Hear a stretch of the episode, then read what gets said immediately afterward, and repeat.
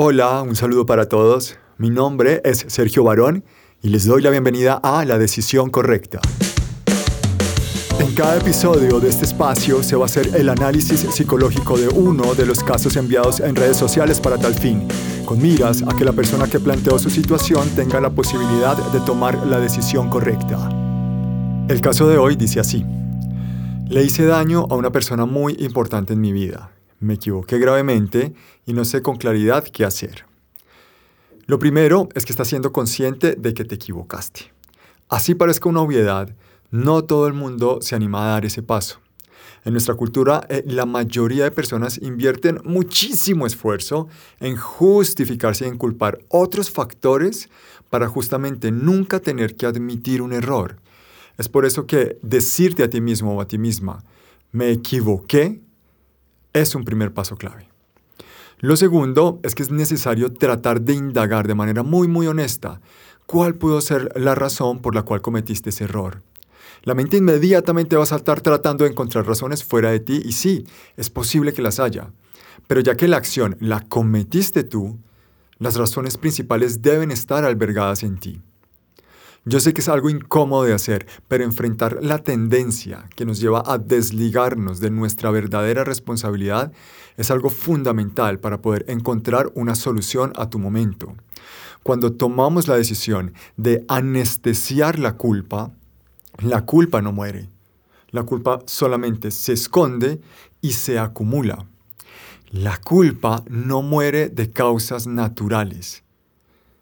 Por lo tanto, si la anestesiamos de la forma que queramos, con excusas para nosotros mismos, con soberbia, ¿no? que es muy, muy común en nuestra cultura, yo no hice nada malo, eh, lo que me están jugando es mentira, en fin, eh, con actividades externas, saliendo, de pronto, mm, no quiero satanizar la rumba, pero rumbeando muchísimo, yo no hice nada, no me equivoqué, ta, ta, ta, o a nosotros los que nos gustan los deportes, el fútbol, entonces veo partidos y veo partidos y no pienso en lo que hice, eh, estoy anestesiando la culpa, mm, no la estoy eh, dando el lugar que me está exigiendo respecto a la acción que cometí.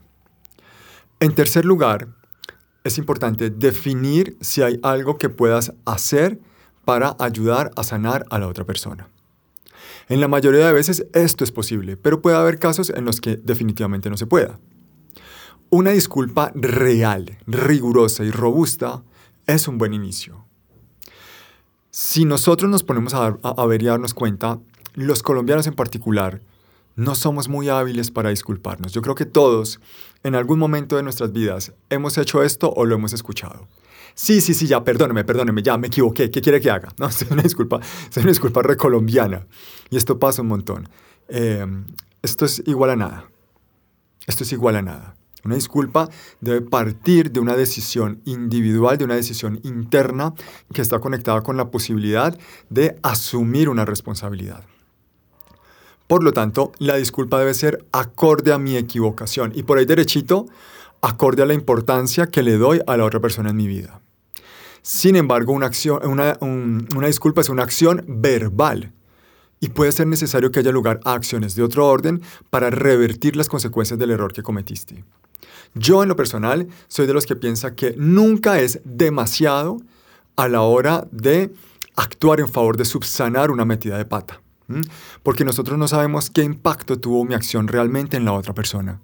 Entonces puede que para nosotros sea un error, sea un error grave, sea un error complejo, pero el impacto que genera en la otra persona puede durar meses y hasta años.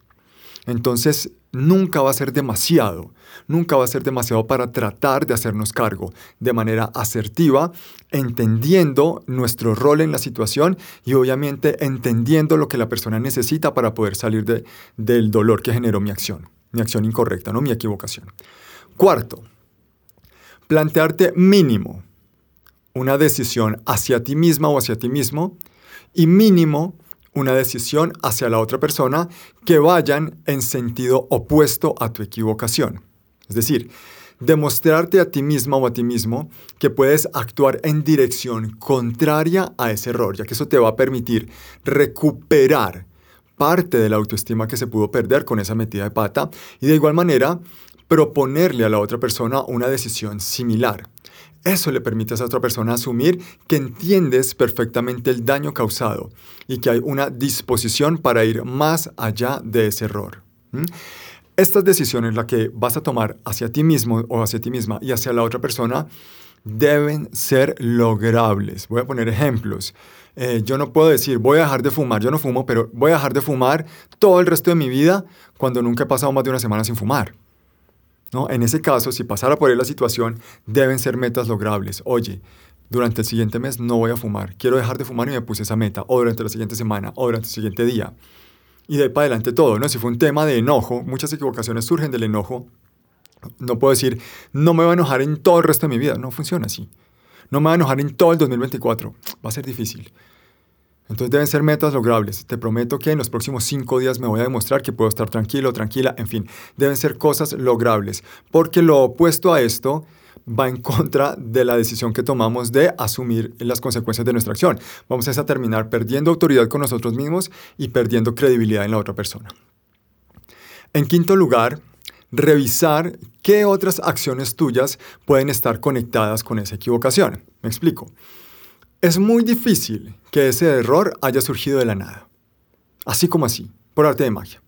Es probable que hayan otras acciones físicas o mentales previas, hábitos y costumbres propios que hayan influido para que justo en ese momento hayas actuado de esa manera. Esto es algo que puede ser saludable revisar, eh, revisarlo en, consulta psicológica, ¿no? Con tu psicólogo. Pero si tú no estás tomando terapia, puedes intentar hacerlo por tu cuenta. Hay muchos hábitos, muchas mañas, muchas costumbres silenciosas que se convierten en nocivos para nosotros mismos, ¿no? Muchas situaciones que nosotros normalizamos, hábitos, tendencias, actitudes, insisto, de nosotros mismos, pero también de otras personas hacia nosotros. Y estos son eh, elementos que suman a la hora de, meter la pata, de cometer un error.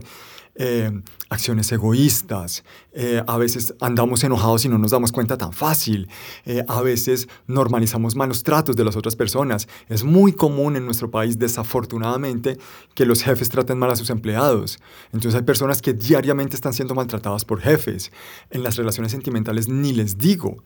Hay muchos maltratos chiquititos que se normalizan, malas actitudes, gritos, gestos negativos, reproches ofensivos. Eh, y esto se normaliza y se hace a diario, a diario, de nosotros, insisto, de nosotros a los demás y de los demás hacia nosotros. Entonces, revisar minuciosamente qué acciones mentales o físicas pueden estar conectadas con ese error que cometí nos puede ayudar a entender por qué sucedió y obviamente cómo solucionarlo. Por último, perdonarte a ti. ¿Por qué dejo esto para lo último?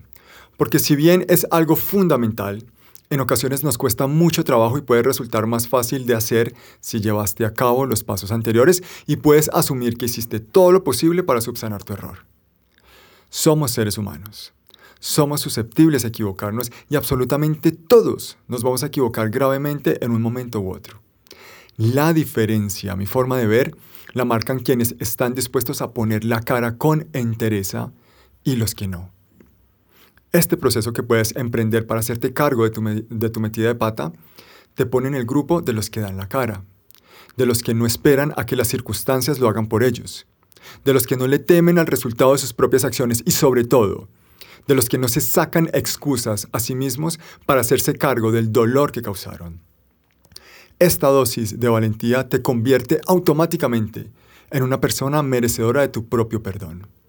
Esta dosis de responsabilidad te hace una persona apta para sanar las heridas que causaste con tu equivocación.